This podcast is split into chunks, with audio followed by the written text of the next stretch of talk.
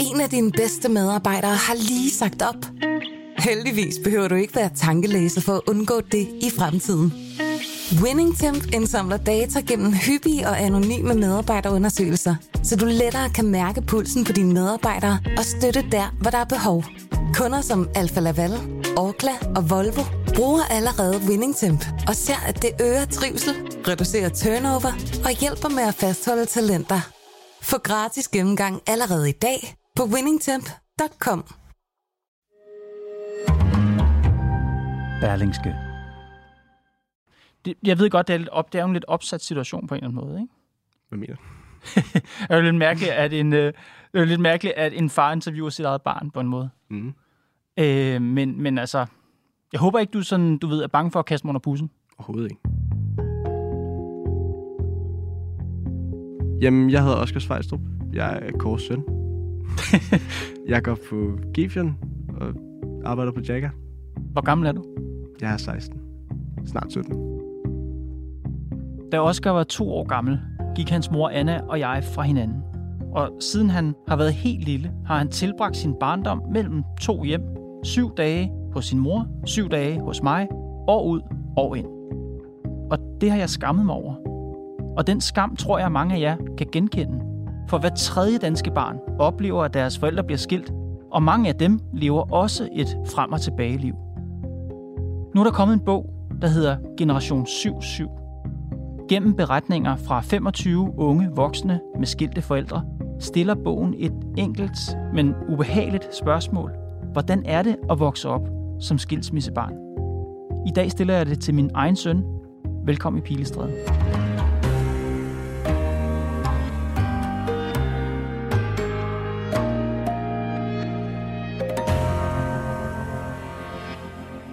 Jeg vil jo gerne finde ud af, hvad det har betydet for dig at være skilsmissebarn. Ja. Øhm, og så har jeg spurgt, om du vil komme herind i det her studie og fortælle, sådan, så alle kan høre det. Mm. Hvad synes du egentlig om det? Altså, kom her i studiet. Nej, hvad synes du egentlig om, at jeg har spurgt dig om det? Det synes jeg er en meget naturlig ting at gøre med sit barn. Især hvis man skal... Altså, sådan, vi snakker jo også... For eksempel det med Axel snakker vi jo også meget om. Mm. Så jeg tror, det er bare en ting, vi ligesom går igennem begge to. Grunden til, at vi laver interviewet, det er fordi, der kom den her bog, Ja. der hedder øh, Generation 7-7, beretninger fra 25 unge voksne med skilte forældre. Og der står i bogen, de fleste skilsmissebørn er nødt til at skifte adresse med jævne mellemrum, og de er derfor fuldstændig bekendt med variationerne 5-9, 10-4 og 7-7. For nogle ligner det talkoder, men for os er det systematikken i hele vores barndom. Ja. Hvad tænker du om det? Jeg så jo aldrig mine forældre ligesom elske hinanden og være sammen på den måde. Så for mig har det jo været den nor- normen, at man ligesom havde syv dage hos far og syv dage hos mor. Og så på den måde tror jeg, det gør, at man traveler lidt light. Det tror jeg, man er rigtig god til sådan at vide, hvad der er vigtigt at have med rundt.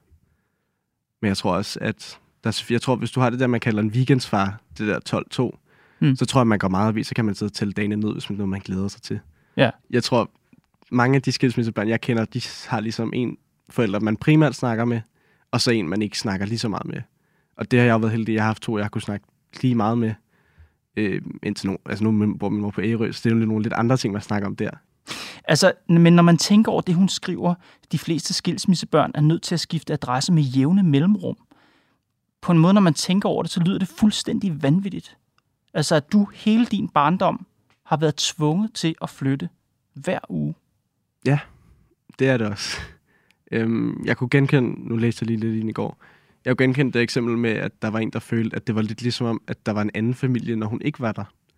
Det kunne jeg genkende især hjemme hos min mor. Øhm, da jeg fik jo en lille søster væsentligt hurtigt hos min mor, fordi hun mødte min stefar nu. Mm. Og der kunne jeg mærke, at vi flyttede, vi boede i sådan et rækkehus på et tidspunkt. Der kunne jeg godt føle det som om, at de havde sådan en helt anden ting kørende, når jeg ikke var der. Og så skiftede vi ligesom sådan familie, når jeg så kom. Hvordan havde du det med det? Det synes jeg var svært. Det var, men det var en meget mærkelig følelse, synes jeg selv. Hvad var det, der var svært ved det? Ligesom at forestille sig. Det gør jeg altså, de bor på Ærø nu. Og ved at få et nyt barn, at man føler lidt, at fordi I blev skilt så hurtigt, har jeg følt, at så har I fået lidt nye familier, som jeg sådan skulle prøve at balancere imellem. Og ligesom prøve at blive en del af dem på den side, jeg var der. Mor og jeg gik jo fra hinanden, da du var to år gammel, og det kan du jo ikke huske. Nej. Men hvornår bemærkede du første gang, eller hvornår tænkte du første gang over, at du var skilsmissebarn? Har du nogen fornemmelse af det? Jeg husker, at når jeg, sådan, de første minder, er, at jeg skulle, sådan, jeg skulle pakke mine ting, når jeg sådan, skulle flytte over. Og så det første system, hvor vi havde, hvor vi skiftede om fredagen, det havde jeg altid synes var virkelig mærkeligt. At man startede med weekend og så en hel uge bagefter. Hvordan var det, at jeg skulle gå og pakke ting ned? Det føltes underligt, fordi at alle mine andre, alle mine andre sådan, venner, jeg kan huske, de havde jo ligesom deres familier boet sammen. Øh, så de havde jo alle deres ting et sted. Så det var mærkeligt, det der med at skulle forklare nogen, hvis man havde legekammerater med over, at om det er altså ikke det, det ligger det andet sted, i den anden, på mit andet værelse. Vi startede med, vi startede med den ordning, man kalder 10-4. Altså, du var 10 dage hos mor, Mm. og så var du 4 dage hos mig. Øh, og det kunne jeg simpelthen ikke holde ud. Nej. Altså, jeg, jeg savnede dig for meget. Og jeg snakkede med mor om det, og vi lavede det om til en 7-7-aftale, så du var lige meget hos os hver. Ja. Hvad tænker du egentlig om den beslutning? Det tror jeg var en god beslutning. Jeg tror, hvis man er 10-4, så tror jeg automatisk, man knytter et stærkere bånd til en forælder, end man gør hos den anden. Prøv at fortælle mere om, hvordan det foregik. Altså bare sådan på det praktiske plan. Nå, men praktisk så er det jo, vi skiftede om søndagen. Så man vidste ligesom, at lørdag skulle man ligesom til at tænke, okay, hvad, hvad er vigtigt, hvad skal jeg have med? Og det lagde jeg især mærke til, at der skulle starte i skole. Der havde vi jo sådan mange forskellige fag, og vi havde ikke nogen skab. Så der skulle man ligesom have alle sine skolebøger med og sådan noget. Det tror jeg var det, jeg mærkede mest på. Og så det med, at vi boede så forskellige områder. Altså, jeg boede jo med dig inde på Nørrebro, og med mor først i Hellerup, og så flyttede vi senere på, på Refsaløen. Mm-hmm. Og jeg kan huske, hos mor, der var det meget sådan nybagte familier, vi boede med. Og hos os, der var det mere bare dig og mig-agtigt. Der Mm. var ikke lige så mange, sådan, der var det meget voksne mennesker, vi omgik med. Vi skiftede der om søndagen. Når du tænker på de der skiftedage, altså selve skiftedagen, Mm. hvor du skulle skifte fra det ene hjem til det andet, hvordan var det? Når jeg skulle skifte for mor, kan- kunne jeg altid tænke, at der kom lidt mere ro på. Jeg synes, der var roligt at være hjemme hos dig, fordi jeg ikke havde så sådan en småsøster rentene. Og så for dig, når jeg skiftede til mor, der kunne jeg altid huske, at jeg glædede mig til at skulle se Lulu, min lille søster. Og så ligesom også, jeg bare glæder mig til at komme ud og prøve noget. Altså sådan, det føles jo på en eller anden måde nyt. Eller ikke nyt, men det føles, det er ligesom en frisk start, hver gang man skifter for mig. Bliver du aldrig træt af det? Altså fordi jeg tror, det er selvfølgelig også, når man kigger på det som voksen, er det noget andet, men det der med at skulle skifte fra, den, fra det ene til det andet sted igen og igen og igen. Jo, jeg tror, jeg lagde mærke første gang, da jeg var omkring 12, hvor jeg sådan begyndte at tænke mere over, hvad for noget tøj, jeg gerne ville have med. Og jeg Mm. bare synes, det var irrit- irriterende ikke at bo det samme sted. Jeg kan huske, jeg ville hellere bo hos dig, fordi det var inde i byen. Og det var ligesom der, mine venner var. De var ikke rigtig ude på Refsaløen. Men det er jo mange år, Oscar. At, Ja. Altså nu siger når du bliver 12, altså det er jo så 10 år, det er største del af din barndom, hvor du har skiftet uge for uge fra sted til sted. Mm. Øh, Mm. I bogen, der er der en, der hedder Villas, som siger, jeg vil ønske, de boede i samme hus.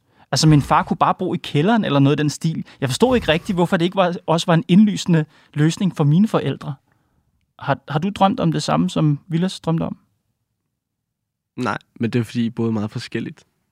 Jeg, jeg tror, mor var meget... Hun ville have tingene på en bestemt måde hele tiden. Og jeg tror også, også var det lidt mere loose. Altså sådan, hvor tingene skulle stå, og hvem der lige gjorde hvad og sådan noget. Men jeg kan godt forstå, at andre føler, hvis det har været svært for dem ligesom at skulle sige farvel til en forælder. Det her med, at Ej, det er nederen, at de, de bor langt væk fra hinanden. Mm-hmm. Der er også en, der hedder Sara i bogen, der siger, at skiftedag var tit en dårlig dag. Jeg kunne godt være lidt ked af det, Mm. for jeg var lige noget at falde til. Og kan jeg så, og så startede det forfra igen. Det, det var også derfor, jeg sagde til jer på et tidspunkt senere, at jeg gerne ville over til den her 14-14. Fordi jeg følte, at nu var jeg blevet lidt ældre begyndt sådan at kunne snakke have nogle lidt mere rigtige samtaler med alle dem, der boede der. Ja. At der var det bare mærkeligt, at man var faldet ind i god rytme, og så skulle skifte over igen.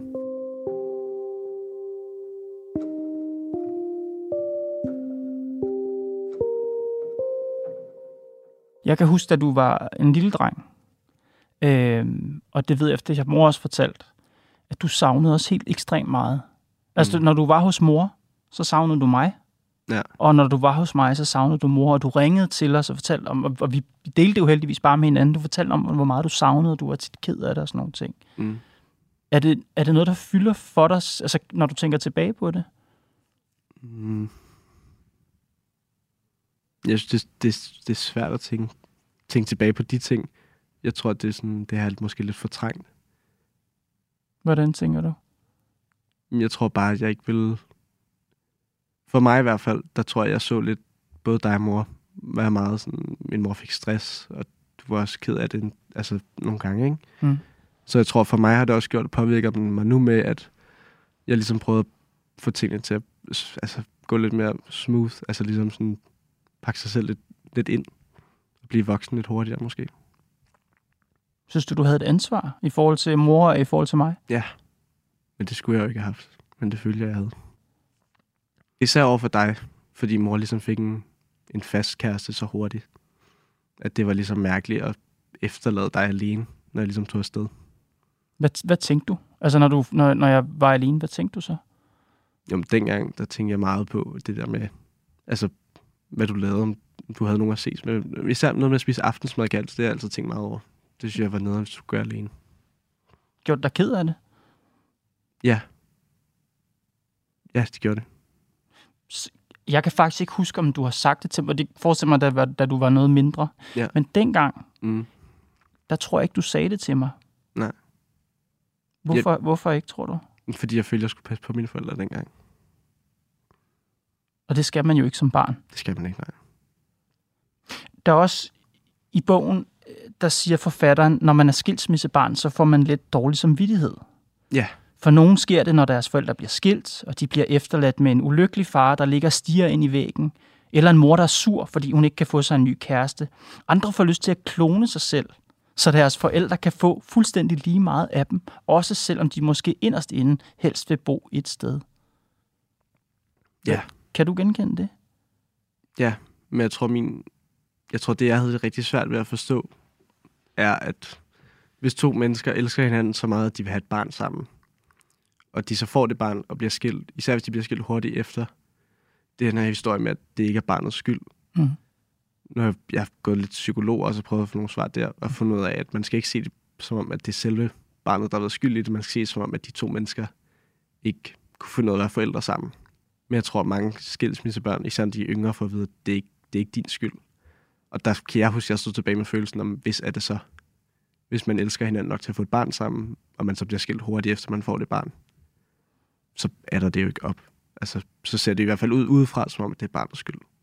Og det ser også ud, sådan ud for barnet selv. Ja, Uanset, det gør hvor, det for mig. uanset måske, hvor meget forældrene prøver at sige, jamen det handler ikke om dig, lille skat. Mm. Og skal jeg, blive det- jeg vil gerne blive lidt det der med at føle et ansvar for mig. Kan du ikke prøve at fortælle lidt mere om det? Fordi det, øhm, jeg, jeg tror mange, der hører det her, som selv har skilsmissebørn, de bliver ramt lige i fucking hjertekuglen. Ja, Kunne jeg have gjort noget anderledes, tror du? nej, for jeg tror ikke, det handler om det med dig. Jeg tror, det handler om den familie, ligesom jeg havde hjemme hos mor og David, at den ligesom blev skabt så hurtigt. Ja. Og så følte jeg ligesom, at når, man, når jeg så ikke var hos dig, hvem var ligesom så? Hvem snakkede med dig? Det her med at føle ansvar for sine forældre, tror du, det er en, altså, er det en konsekvens af 7-7-ordningen? Er det fordi, man træffede den, at vi, mor og jeg træffede den beslutning for dig, at vi skulle dele sol og vind lige, du skulle være halvdelen af tiden hos hende, halvdelen af tiden hos mig. Tror du så det med, at du så, når du har været det ene sted, har du ligesom gået og følt ansvar for den anden forælder, følger det ligesom med, eller? Jeg tror ikke, det er en selvfølge. Mm. Men jeg tror, det er, hvordan man, hvordan man ser familien. Altså, hvordan man ser de to, når man ligesom splitter op. Jeg tror, lad os sige, mor og David ikke havde fået et barn hurtigt efter, eller mor ikke havde mødt en ny så hurtigt efter. Så tror jeg ikke, jeg havde følt det på samme måde, så jeg havde følt, at I var i samme båd. Hvor at når jeg var hjemme hos dig, så kunne jeg ligesom mærke der med, at vi havde ikke den her nye kernefamilie. Mm. Og slet ikke, når jeg ikke var der. Mm. Det er min oplevelse. Jeg kan jo ikke snakke for alle. Noget, som mange af de her unge voksne beskriver også, der fyldte rigtig meget i deres øh, delte barndom. Ja. Det var det her med, at det kan være ret forvirrende at navigere i de forskellige regler og måder at være sammen på, der er i de to hjem. Forfatteren til bogen her, hun, hun siger, jeg følte tit, at der ikke rigtig var plads til, at jeg kunne være besværlig. Fordi skilsmisselivet i forvejen var besværligt, både praktisk og følelsesmæssigt. Det galt om at være omstillingsparat og passe ind, og til tider følte jeg mig lidt som den midterste firkant i et kludetæppe. Det synes jeg er meget spot on. Øhm, især da min mor fik... Jeg blev storbror igen, da jeg var 6. Hvilket for mig var den sværeste alder. Så havde jeg ligesom knyttet meget tæt bånd til både dig og hende. Og mm. følte mig, at... Nu havde jeg selvfølgelig mindre tid, men den tid, jeg havde, var ligesom... Så var det kun mig og mine forældre. Hvor jeg tror, at når Lulu kom, så handlede det jo meget om hende. Og så tror jeg for mig, at jeg følte, at Nå, men nu kan jeg ikke nu kan jeg ikke være her på samme måde. Jeg skulle ligesom finde en ny måde at være en del af den familie på. Men hvis mor og jeg var blevet sammen, Ja. og havde fået et barn mere, havde det så ikke været samme situation? Nej, det føler jeg ikke. Fordi så havde man haft, så havde den ene forælder. Det, har, det prøver jeg også lige nu hjemme hos, du, vi har lige fået, eller ikke lige fået, Axel hvad, to, tre. Ja, jeg har fået en Du efternøler har fået en efter. med min kæreste Line, Ja. Axel, som vi jo har talt om i, i et andet program. Ja. Øh, han er jo lille, han er jo tre år tre. nu, Ja, ikke? og du er næsten 17, så det er en efternøler, ikke? det er meget efter Men det har du selvfølgelig også prøvet som stor dreng, at lige pludselig få mm. en lillebror igen. Helt klart. Men jeg tror, familiekonceptet, når øh, far og mor bliver sammen og får mere end et barn, så tror jeg, at der vil barnet øh, gå til den forælder, der ikke er sammen med baby. Lige så meget. Mm. Hvor jeg tror, jeg følte, det var svært med David, fordi han er iværksætter, og han arbejdede super, super meget den her tid. Så jeg følte meget, at Lulu ligesom kom og tog min øh, mortid, og skar mig ned, sådan, så jeg ikke var lige så meget sammen med min mor i den tid, jeg var der. Kunne du føle det, altså følte du, at du kunne tale med, med mor og med mig om det, mens det stod på? Ikke 100 procent. Det synes jeg var for svært en samtale at skulle have med jer. Især fordi hun siger til at man ikke vil være besværlig. Det føler jeg i hvert fald et, et pres for ikke at vil være. Fordi jeg synes, den korte tid, eller den tid, jeg havde med dig og mor, ville jeg så bruge på, der skulle ligesom ikke være problemer. Fordi det skiftede så meget, men også fordi jeg følte, at så var det ligesom, det spildtid, spildt tid, hvis man hele tiden skal gå og skændes. Så er det ligesom spildt, det skete med min mor, efter vi begyndte at skændes meget Mm. over sådan nogle ligegyldige små ting. Men der fik jeg sådan en dårlig følelse, hver gang jeg tog afsted hjem til dig. Fordi jeg vidste, der var ikke nogen, der havde fået noget ud den uge. Men det, nu har jeg også tænkt over det interview i hovedet, øhm, inden jeg kommer ind. Og jeg tror også, det er vigtigt for forældrene at, stå, at forstå, at det var i hvert fald sådan, jeg havde, jeg havde ikke rigtig lyst faktisk til at snakke om skilsmisse med dig og, dig og mor. Jeg følte, det var ligesom, nu var I gået, I gået fra hinanden. Så det er jo klart, der var også nogle problemer med jer. Men når man ligesom, jeg, jeg tror, det havde været bedre for mig at snakke med nogle andre om det. Og det tror det er det, jeg er så glad for, at jeg har fået nu, hvor jeg har fået en masse venner, som også har prøvet nogle af de, de samme ting, hvor man kan snakke om det med dem. Og især da min mor flyttede til Ærø, der følte jeg, det følte jeg jo var den rigtige, altså den rigtige skilsmisse på en eller anden måde.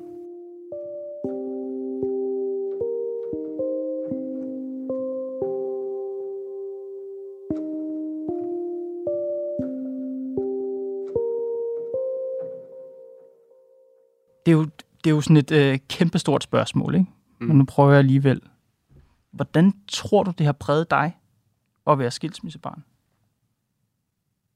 Jeg tror, jeg er blevet rigtig god til at lægge mærke til folk, og hvordan folk har det, uden at altså sådan kunne se det på dem. Og så tror jeg, at jeg er blevet mere stille. Jeg er ikke lige så øh, ekstrovert, som mange af mine venner er. Jeg er lidt mere til den introvert side. Jeg kan godt lide at bare hygge mig lidt alene. Mm. Og jeg tror, jeg er blevet rigtig god til at være alene. Fordi hvis man var i en skilsmisseperiode, og man følte, at enten kernefamilien, eller der var nogen, der var blevet for pres, så kunne man ligesom bare gå ind og være lidt alene og ligge og tænke over det. Altså, det er bare vigtigt, at du er ærlig. Ja. Bebrejder du mig og mor, at vi blev skilt? Eller bebrejder du os noget i forhold til, hvordan vi har håndteret, at vi har været skilt? Nej. Der er jo ikke nogen... Eller I, kendte, I, har jo ikke, I havde jo ikke fået et barn før og blevet skilt før. Det var den første gang for os alle sammen. Jeg kan jo ikke bebrejde jer for at være skilt, fordi jeg kender ikke, da I var sammen. Jeg ved jo ikke, hvordan det forhold har været. Nej. Det tror jeg, det kan jeg mærke på mange af mine andre venner, hvor de har set deres forældre ligesom gå fra at være det her glade par, og så komme ind i en rigtig dårlig periode, så blive skilt. Ja, hvor, hvor de er store børn, Ja, når forældrene bliver skilt. mærke det, ikke? Ja. Der tror jeg, der er en lidt mere... Der er det også nemmere at altså sådan ligesom give skylden til nogen. Vil det på en måde have været nemmere at forstå alt det her, hvis du havde været større, da vi gik fra hinanden? Altså lad os sige, mor og jeg, vi havde forsøgt noget mere og var blevet sammen nogle år, og så, måske, så var vi måske gået fra hinanden, da du var fem eller seks år gammel, hvad ved jeg. Tror du, det havde været... Det er jo, det er jo en mærkelig hypotetisk spørgsmål, ikke? Ja. Men havde det været måske nemmere at forstå nogle af tingene, eller... Jeg tror, det havde været nemmere at forstå, hvorfor jeg gik fra hinanden. Fordi jeg vil også selv have oplevet skænderierne og altså ligesom den her dårlige stemning. Men jeg tror, at det har gjort mere ondt. Altså, jeg tror, det har været et svært skift. At at skulle vende sig til ligesom at have et familieliv, som man selv synes er normen, Mm-hmm.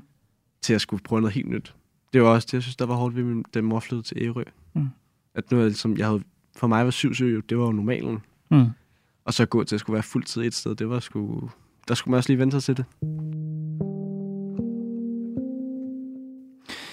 For det hele ikke skal være sådan super trist, så tænker jeg bare på, at i, i bogen her, Ja.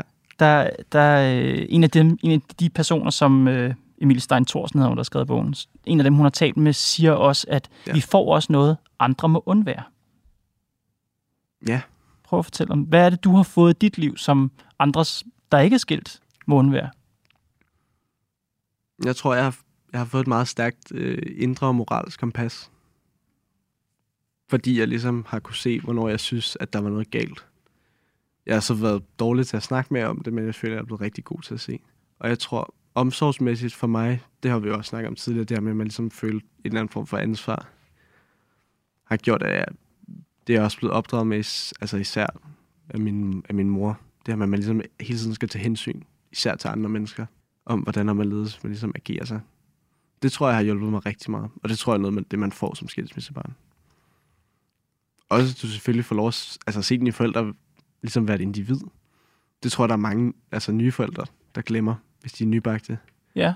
At så bliver de ligesom bare en del af den her familie. Og så glemmer de lidt, at hov, jeg har sgu da også venner, og jeg har ting, jeg synes er grinerende til at lave, andet end den her familie. Så det hele ikke bare handler om den her kernefamilieliv. Men det, prøv lige at beskrive det, du siger, som skilsmissebarn, der får man også i højere grad lov til at se sine forældre som individer. Ja. Hvad mener du med det? For eksempel, lad os sige, at med dig var det rigtig meget svømning. Det er noget af det første, jeg husker. Sådan, det lavede vi virkelig meget. At gå i svømmehal sammen. Mm. Hvor jeg tror, det havde, det havde vi måske ikke lavet lige så meget, hvis det skulle være den her kernefamilie. Eller Hvorfor ikke? på samme måde. Jo, det havde ikke været lige så sjovt. Så havde det været et eller andet med at sidde i nogle flere bassiner eller et eller andet. Nå, altså hvis vi havde haft sådan en helt øh, sådan pukkelrykket Ja. familie med. Det er det. Men Ja. ja. også sådan noget, vi tog, jeg kan huske cykeltur på Bornholm, for eksempel, hvor man også ligesom lærer, der lærte jeg, der lærte jeg nogle ting ved dig, jeg ikke rigtig vidste, altså sådan, hvor glad du egentlig var for sådan naturen. Det kunne være, at kernefamilier kunne lære noget her. Det tror Altså jeg. i, i og med, at man som barn laver noget med den ene forælder. Det kunne man også Ja. godt stadig gøre, selvom man var sammen i en kernefamilie. Det... Det tror jeg er rigtig sjovt og sundt, både for barn og forældre. Noget tid sammen med sin far, og noget tid sammen med sin mor alene.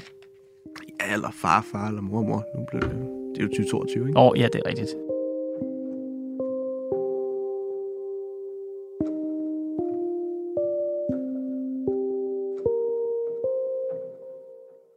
Vil du gerne selv være far en dag? Ja. Har du tænkt på, hvordan det bliver? Jeg tror ikke, du... Eller, jo, du kan godt tænke over det. Men jeg tror, alles altså, oplevelser er forskellige. Især med første barn. Der tror jeg virkelig, man lærer nogle ting, både om sig selv, men også om de andre. Ja. Men jeg føler, at jeg har lært rigtig meget. Fordi jeg har fået en efternyt af Axel, og har en ny en på vej. Min mor på Ja, det er jo ikke dig, der er far til dem. Men... Nej, men det er man jo lidt. Altså, Ja. når du er den der store bror. Det føler jeg i hvert fald at kunne lære Mm. rigtig meget af at se på den. Fordi jeg følte med Lulu, der var det mere sådan mig og hende, der ligesom var sådan, også stadig en relation på en eller anden måde, en tætte relation. Ja. Hvor med Axel føler det er meget sjovere at se, sådan, hvordan hele opdragelsen virker. Så du vil gerne være far på et tidspunkt? Ja. Drømmer du også om kernefamilien? Ikke på samme måde, På samme måde som hvad? som hvis jeg var op- opvokset i en kerne. Jeg tror, jeg har det, sådan, jeg har det lidt stramt med det kernefamilie, tror jeg selv. At jeg har Hvor, følt- hvorfor? Fordi jeg føler altid, at man er nødt til at opgive nogle af sine værdier for at kunne passe ind i sin Men- kernefamilie. Men hvor har du set kernefamilien henne? Og jeg spørger dig, fordi både i min familie og i mors familie, det er jo skilsmisse over det hele. Altså Klart. mine forældre er skilt, øh, mors forældre er skilt, Mm. alle er skilt, skilt, min storebror er skilt, alle er skilt. Du har ikke, du har ikke oplevet kernefamilien. Det er ikke en del af dit familieliv. Men det, Så hvorfor- det synes hvorfor jeg jo lige du- præcis, jeg har. Med mor og David.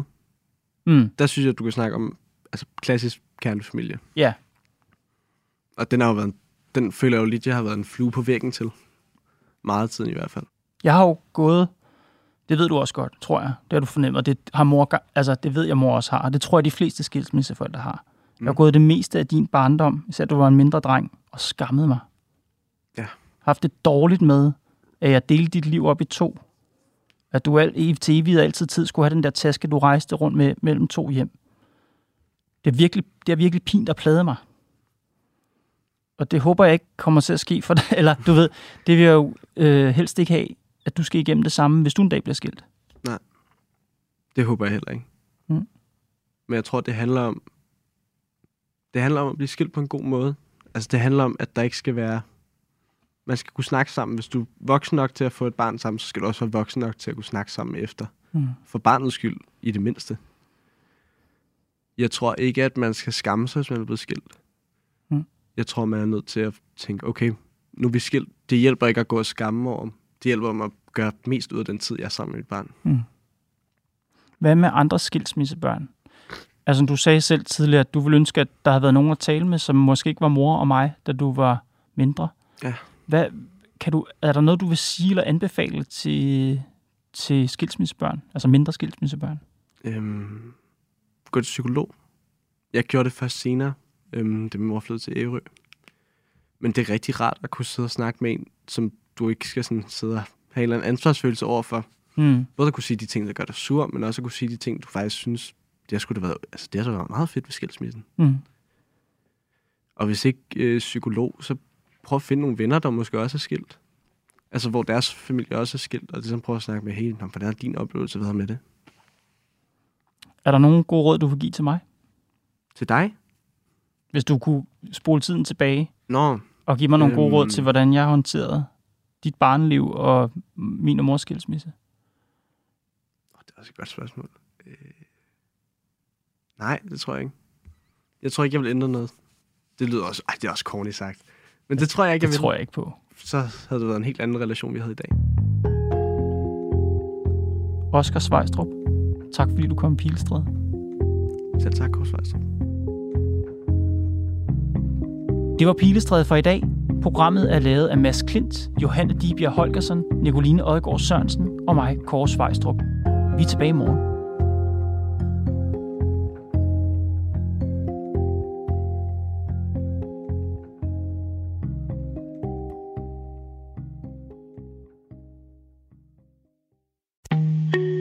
En af dine bedste medarbejdere har lige sagt op. Heldigvis behøver du ikke være tankelæser for at undgå det i fremtiden. WinningTemp indsamler data gennem hyppige og anonyme medarbejderundersøgelser, så du lettere kan mærke pulsen på dine medarbejdere og støtte der, hvor der er behov. Kunder som Alfa Laval, Orkla og Volvo bruger allerede WinningTemp og ser, at det øger trivsel, reducerer turnover og hjælper med at fastholde talenter. Få gratis gennemgang allerede i dag på winningtemp.com.